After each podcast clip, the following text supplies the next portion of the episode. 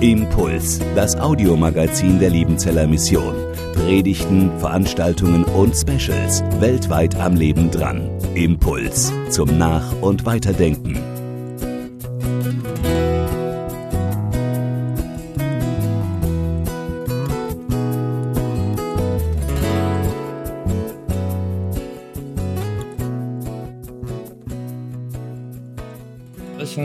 Gemeinden gepredigt wird, ist die Geschichte von Nathan und David. Seit 3000 Jahren wird die Geschichte erzählt. David, Bathseba, Uriah und Nathan. Bis in unsere Zeit wird diese Geschichte immer wieder verarbeitet und aufgenommen und erzählt, zum Beispiel auch in ganz populären Songs. Ihr kennt wahrscheinlich das Lied.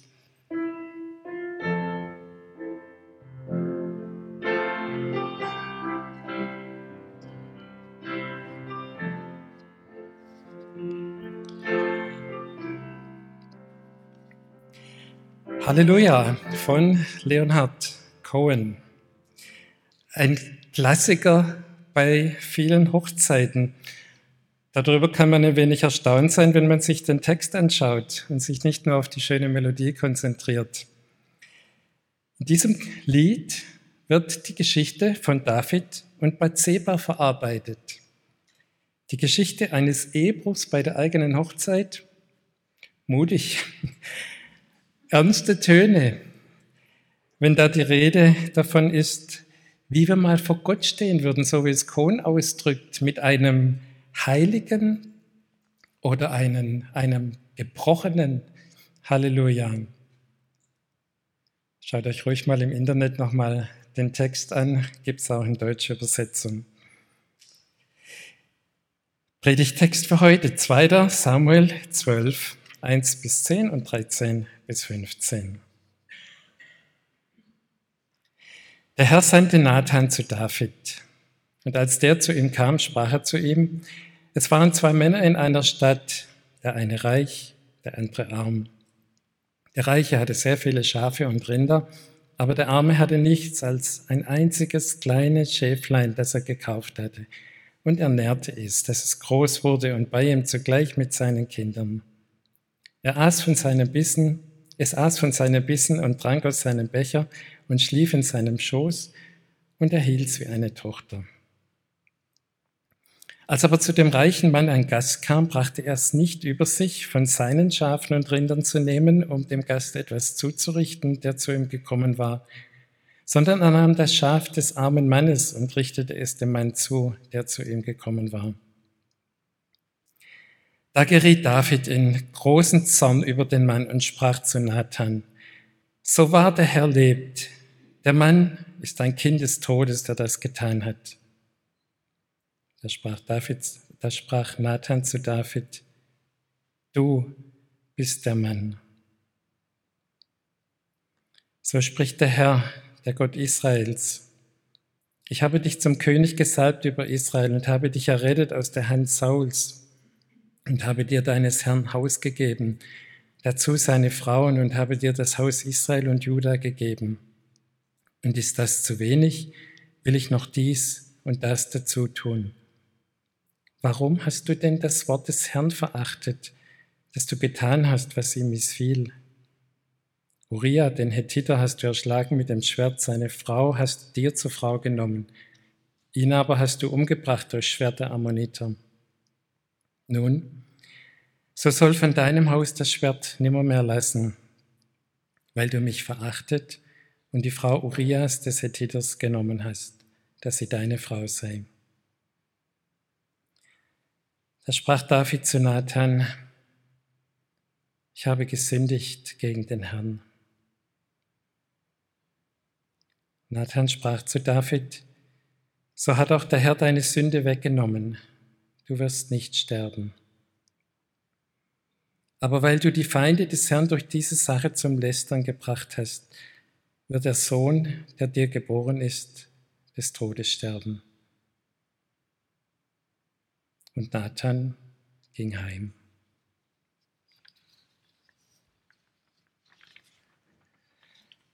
Die Geschichte von David, dem Mann, nach dem Herzen Gottes, die ist ja bekannt und oft erzählt.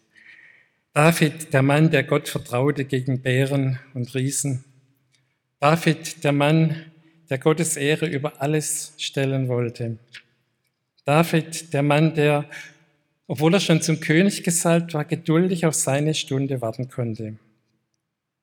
David, der Mann, der bereit war, eigene Nachteile in Kauf zu nehmen. Integer, loyal, mit einem feinen Gewissen, wenn wir nur daran denken, dass er Probleme hatte, als er den Rockzipfel von Sauls Gewand abgeschnitten hatte. Und dann diese Geschichte.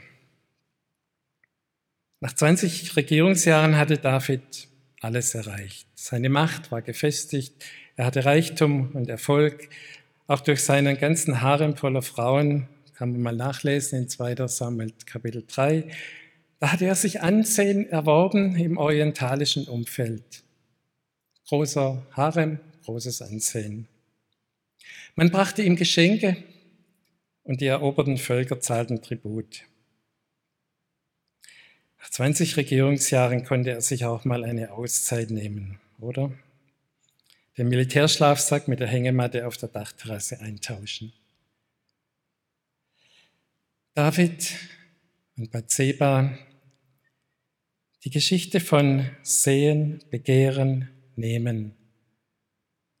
Das alte Muster, vom ersten Sündenfall an das gleiche. Alles gleich haben wollen, sofortige Befriedigung, auch wenn man kein Recht dazu hat. Dass das so in uns Menschen steckt, in uns allen, so auch in uns, die wir heute hier sitzen. David wird noch gewarnt. Bathseba ist die Tochter des Eliam und was wichtiger war, sie ist die Frau des Uriah. König, die Frau ist verheiratet. Von warten können keine Spur. Verstand und Gewissen ausgeschaltet, völlig hormongesteuert, das angeblich so starke Geschlecht wird seltsam schwach. Wo war sein an Gott gebundenes Gewissen? Ja, und dann sagen manche schnell, ja, und Zeba, es gehören ja immer zwei dazu, muss sie sie wirklich im Freien baden? Ist sie das Risiko bewusst eingegangen? Aber in der biblischen Geschichte wird ein, an einer Mitschuld von Bathseba überhaupt nicht nachgegangen. Wenigstens wird uns nichts berichtet. Hier wird David in der vollen Verantwortung gesehen. Bathseba wurde schwanger und David hatte ein Problem, ein großes Problem. Der Mann des Glaubens wurde zu einem elenden Heuchler. Die Sache musste ja irgendwie geregelt werden. Aber David traf auf einen integren Uriah, der seinen Grundsätzen treu blieb. In Kriegszeiten bei der Truppe und nicht im Ehebett. Dieses vorbildliche Verhalten hatte mir schließlich das Leben gekostet. Uriah wird ja mit dem eigenen Todesurteil in der Tasche an die Front zurückgeschickt, wo er wie von David geplant ums Leben kam. Der Mann nach dem Herzen Gottes ging über Leichen. Kann man tiefer sinken, so kaltblütig, so egoistisch, so unglaublich? David heiratete die Kriegerwitwe. Das war ja eine noble Geste. Wenigstens hat er ja Verantwortung übernommen für sie und für das Kind. Jetzt war doch alles okay, oder? Nicht ganz. Es gab Mitwisser. Joab, wahrscheinlich manche Bediensteten am Hof. Dadurch war David erpressbar geworden. Er hatte seine persönliche Unantastbarkeit, seine Integrität verloren. Ja, wir hören die Geschichte, wir lesen die Geschichte und wir sitzen so am Spielfeldrand, beobachten die Szene und bewerten, was da vorging. Wir suchen nach Erklärungen, psychologisieren, empören uns, urteilen und verurteilen, eben nach unseren Maßstäben. Wir zeigen mit Fingern und nicht nur bei David. Das machen wir ja so oft bei den anderen. Wir ordnen die Sünden der anderen auf dem Hintergrund unserer Kategorien ein. Verzeihlich, nicht gut, schlimm und dann die ganz schlimmen Sünden. Diese Kategorien gibt es in der Bibel so nicht. Sünde ist Sünde. Bei uns spielt ja und bei allen spielt ja da auch noch die Kultur eine große Rolle. Die Kultur, in der wir leben und aufgewachsen sind, die uns geprägt hat. Es gibt Kulturen, in denen ein gepflegter schwäbischer Wutausbruch schlimmer eingestuft wird als ein Ehebruch. Wie schnell deuten wir dann aber auch unser eigenes Verhalten um? entschuldigen, leugnen, streiten ab. Da wird schnell mal die Wahrheit kreativ gestaltet zum eigenen Vorteil. Geiz wird mit Sparsamkeit entschuldigt. Oder wie in der Corona-Zeit passiert, da wurden Impfpässe gefälscht mit der Begründung, wenn der Staat mich betrügt, dann kann ich auch den Staat betrügen. Und Gott? Letztlich zählt doch nicht, was ein David dachte oder was wir meinen, sondern was Gottes Maßstäbe sind, wie er urteilt und wie er uns beurteilt.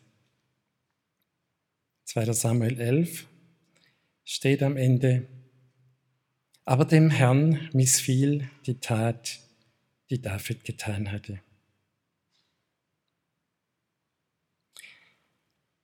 Wir fragen, ja, wie kann der nur? Aber entscheidender ist doch, kann denn Gott noch mit ihm? Wie ist das mit den Brüchen in unserem Leben? Wie kann es denn zu einem Neuanfang kommen? Wie kommen wir heraus aus einer Spirale nach unten weg von Gott? Der Neuanfang beginnt mit Gottes Reden. David, äh, Bathseba brachte einen Sohn zur Welt. Da waren also wenigstens neun Monate drüber gegangen. Und Gott redete in dieser Zeit, auch wenn er scheinbar geschwiegen hat. David spürte die Nähe Gottes in dieser Zeit aber eher als Last, anklagend. Im Psalm 32, da gibt er uns Einblick in das, wie er die Zeit erlebt hat. Im Nachhinein, da konnte er das einordnen. Denn als ich es wollte verschweigen, verschmachteten meine Gebeine durch mein tägliches Klagen.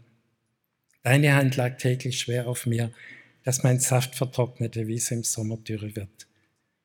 David hat gelitten wie ein Hund. Und Gott redete mit ihm auf diese Weise auf seine Weise. Auch wenn er scheinbar nach außen hin geschwiegen hat. Aber so wurde die Umkehr, der Neuanfang eingeleitet. Gott packt manches Mal hart an, ja. Aber letztlich ist es immer seine Güte, wenn er das tut, weil seine Güte zur Umkehr leitet. Aber bitte nicht den Umkehrschluss. Da leidet einer, was der wohl ausgefressen hat. Solch einen Zusammenhang mag es wohl geben, aber den kann einer nur für sich selbst erkennen. Solch eine Erkenntnis, die muss von innen heraus wachsen und kann nicht von außen über einen anderen gesprochen werden. Das war ja genau die, der Fehler der Freunde Hiobs. Es ist Gottes Güte, wenn wir empfänglich bleiben für Gottes Reden, auch wenn er schweigt. Die Reaktion hätte, könnte ja auch sein, ignorieren. Wie jemand, der die Sicherung rausmacht, wenn im Auto eine Warnleuchte angeht. Der Neuanfang mit Gott braucht die Konfrontation mit der Wahrheit. Bei David braucht es noch mehr zum Neuanfang als das indirekte Reden Gottes. David bekam Besuch von Nathan, dem Propheten. Gut, wer solch einen Bruder oder solch eine Schwester im Glauben hat, der einen einfühlsam, aber bestimmt mit der Wahrheit konfrontiert. Und Nathan erzählte die Geschichte von dem Reichen mit den vielen Schafen und Rindern, von dem Armen, dem einzigen kleinen Schäflein, das zu seiner Familie gehörte wie die eigenen Kinder, von der Gier des Reichen, der seinen Gast auf Kosten des Armen versorgte, indem er ihm seinen einzigen Besitz wegnahm. David erkannte sofort das himmelschreiende Unrecht und spricht das Todesurteil aus über den Reichen und sein Vergehen. Aber David überzieht in diesem Fall maßlos. In Exodus 21 ist geregelt, was passieren soll, wenn einer dem anderen ein Schaf stiehlt. Dann soll er es vierfach zurückzahlen. Von Todesstrafe steht da nichts. David wird maßlos im Blick auf die Schuld der anderen und großzügig im Blick auf seine eigene Schuld.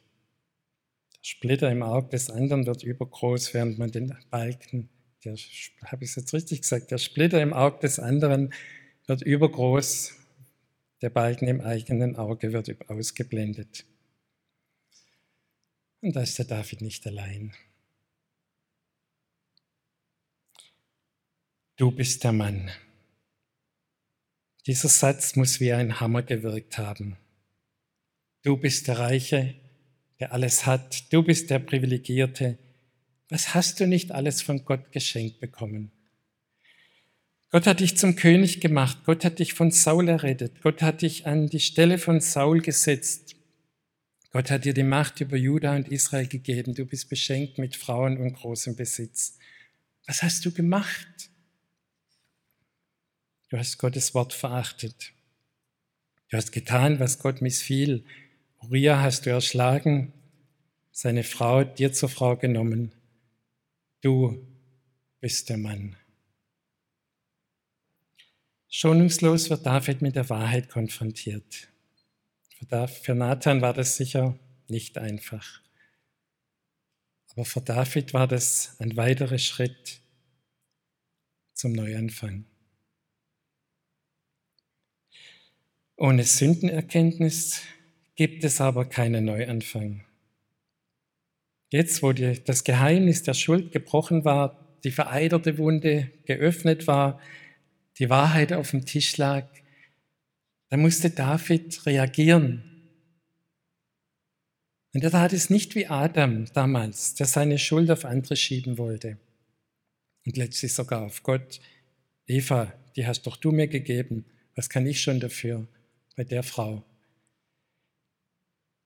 Er hat nicht reagiert wie Saul, als er unbefugterweise ein Opfer brachte.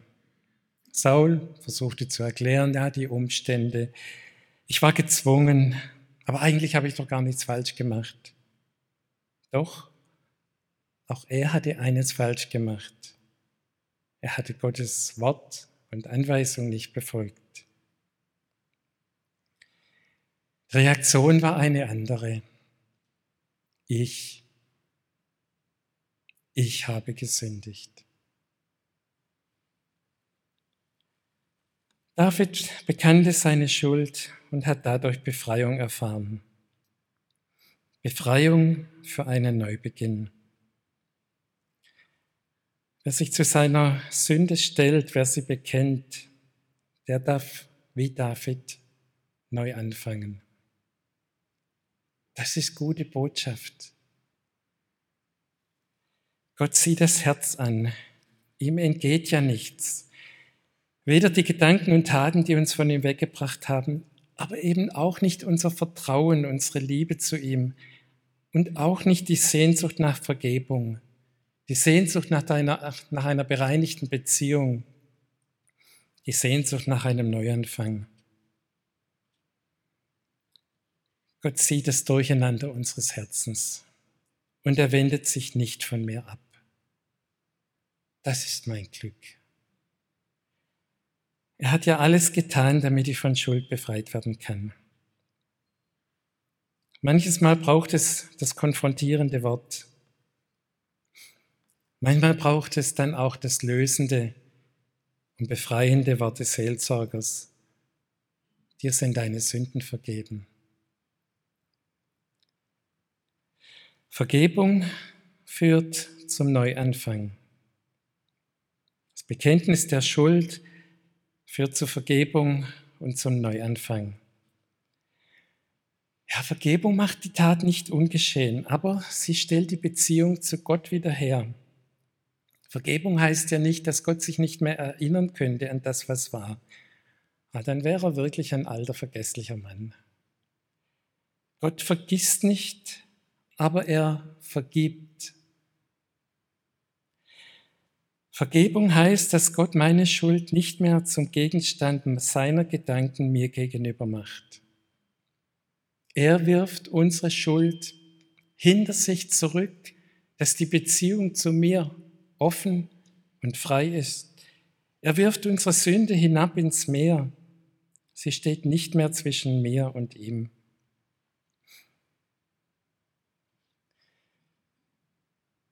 Das hat Jesus ein für allemal am Kreuz erledigt, als er unsere Schuld getragen hat und für sie gestorben ist. Was für ein Glück. Der Neuanfang heißt mit den Konsequenzen leben. Das ist wahrscheinlich an dieser Geschichte am schwersten zu verstehen. Gott ging seinen Weg weiter mit David, aber David musste mit den Folgen leben. Nathan sagt David im Auftrag Gottes, du wirst die Folgen deines Verhaltens tragen müssen. Von jetzt ab wirst du ständig mit bewaffneter Gewalt in deinem Königtum und in deiner Familie zu tun haben.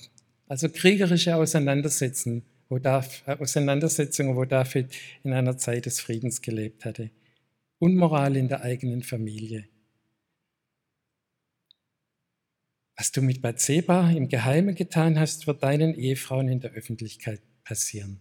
Und der Junge, der geboren wurde, der wird sterben. Auch wer Vergebung erfahren hat, muss oft mit den Konsequenzen leben. Ich kann die Frage nach dem, warum das so ist und warum Gott mit David so gehandelt hat, kann ich nicht beantworten. Aber ob wir aus der Geschichte sehen sollen und vielleicht lernen sollen, dass Ungehorsam gegen Gottes Wort und Gebot kein Kavaliersdelikt ist und mit einem Sündenbekenntnis, so einem schnellen Sündenbekenntnis, ich habe gesündigt, Gott hat eine Sünde weggenommen, da ist eben nicht alles wieder wie vorher. Es kann oft nicht nahtlos weitergehen wie vorher. Und noch einmal, bitte keinen Umkehrschluss. Mann, was läuft in der Familie alles verkehrt? Was ist da bloß vorgefallen? So über andere zu urteilen, das steht uns absolut nicht zu.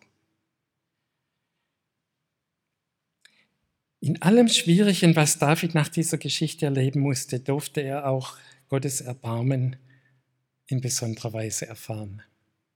Salomo, ein weiterer Sohn der Bathseba, wird sein Nachfolger und ein Urvater von Jesus. Das ist Erbarmen Gottes in allen Brüchen unseres Lebens, wenn er seine Geschichte des Erbarmens und der Gnade mit uns weiterschreibt. Habe mal mitbekommen von einem, der sein Leben, in seinem Leben ziemlich viel missgebaut hat und der vor den Scherben seines Lebens stand. Und dann sagt er den Satz, glaubst nicht, wie froh ich bin, dass jetzt alles rausgekommen ist. Ich weiß, die Folgen muss ich tragen, aber Gott hat mich am Leben gelassen. Das ist der Barmen Gottes. Und so wie der, von dem ich erzählt habe gerade, so wie David, leben wir ja alle von diesem Erbarmen Gottes. Ein Neuanfang ist möglich. ist immer möglich, weil wir einen Gott haben, der es liebt, gnädig zu sein. Amen. Impuls ist eine Produktion der Liebenzeller Mission. Haben Sie Fragen? Würden Sie gerne mehr wissen?